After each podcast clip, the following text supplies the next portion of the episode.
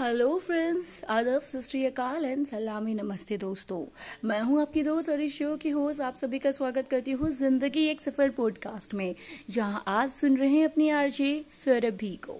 जी हाँ तो चलिए आपका इंतज़ार हुआ खत्म है, क्योंकि आज हम बातें करेंगे एक महान शख्सियत की। आज जो एक एपिसोड खास एपिसोड होने वाला है, वो एक ऐसे ही महानायक को जिन्हें हम ट्रेस्टी किंग भी कहते हैं, जिन्हें हम सुपरस्टार कहते हैं। उनके लिए एक सुपरस्टार तो एक छोटा सा शब्द हुआ लेकिन आज हम, जी हाँ आपने बिल्कुल ठीक समझा, हम महानायक the real superstar of Bollywood जो जिन्हें पद्म भूषण से सम्मानित किया गया है, जिन्हें दादा साहब फाल्के जैसे सम्मानित अवार्ड से सम्मानित किया गया है, जी हाँ is none other than Dilip Kumar. जिन्हें अभिनय सम्राट भी कहा जाता है।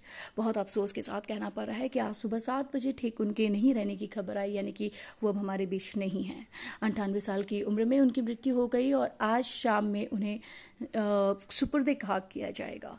लेकिन ये सिर्फ़ एक भारत के लिए ही नहीं, बल्कि पूरे विश्व के लिए एक बहुत बड़ी क्षति है। हम उन्हें हमेशा दिल में याद रखेंगे। हम उन्हें कभी भूल नहीं सकते। और एक छोटा सा एपिसोड आज डेडिकेटेड है, पूरा का पूरा ज़िंदगी एक सफ़र पॉडकास्ट में आज पे लेकर के आई हूँ।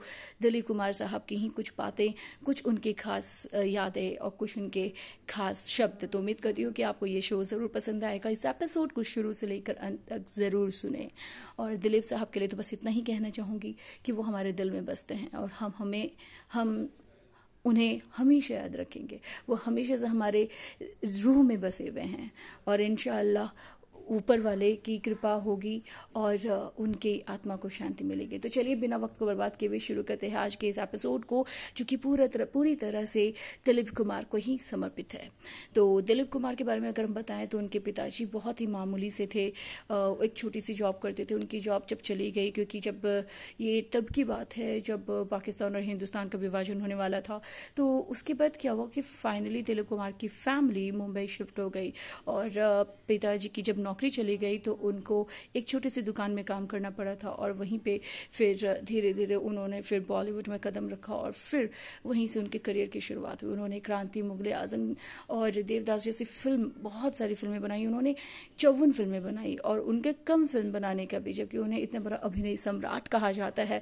भले ही आज के बॉलीवुड के सुपरस्टार और जिन्हें हम अमिताभ बच्चन कहते हैं, राजेश खन्ना जी हैं, लेकिन एक टाइम था कि आज भी लोग दिलीप कुमार को ही अपना इंस्पिरेशन मानते हैं। और अमिताभ जी खुद ये बात कहते हैं कि दिलीप कुमार साहब जैसे ना कोई थे, ना कोई होंगे। पिछले बीस वर्षों से वो बीमार चल रहे थे, उनकी ट्रीटमेंट चल रही थी और सायरा बानो जो उनकी वाइफ हैं, जो उनसे बहुत प्यार करती हैं, जब उनकी शादी हुई थी, एक मज़ेदार बात बताना चाहूँगी, जब उनकी शादी हुई थी, तब जो दिलीप कुमार हैं, वो चवालीस साल के थे और ठीक उनसे बीस वर्ष छोटी सारा बानो जी थी, बिल्कुल बाईस साल की, बीस बाईस साल की थी लगभग। तो ये एक सुपर सुपर क्यूट जोड़ी है, जोड़ी रही है हमेशा से बॉलीवुड इंडस्ट्री में।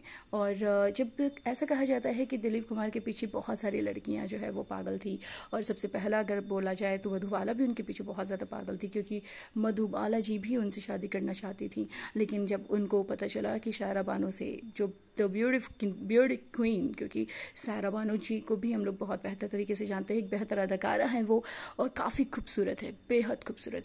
तो जब उनसे शादी हुई थी मधुबाला का कहीं ना कहीं दिल थोड़ा सा टूट गया था, क्योंकि वो उनसे शादी करना चाहती थी। तो वो जिस तरह से उनके जो अगर हम दिलीप कुमार साहब की बात करें तो उनके उनके अभिनय के बारे में जितना भी बातें करें, उतना कम है। क्योंकि वो एक एक डायलॉग को जिस तरह से डिलीवर करते थे, वो अपने आप में काबिल तारीफ़ था।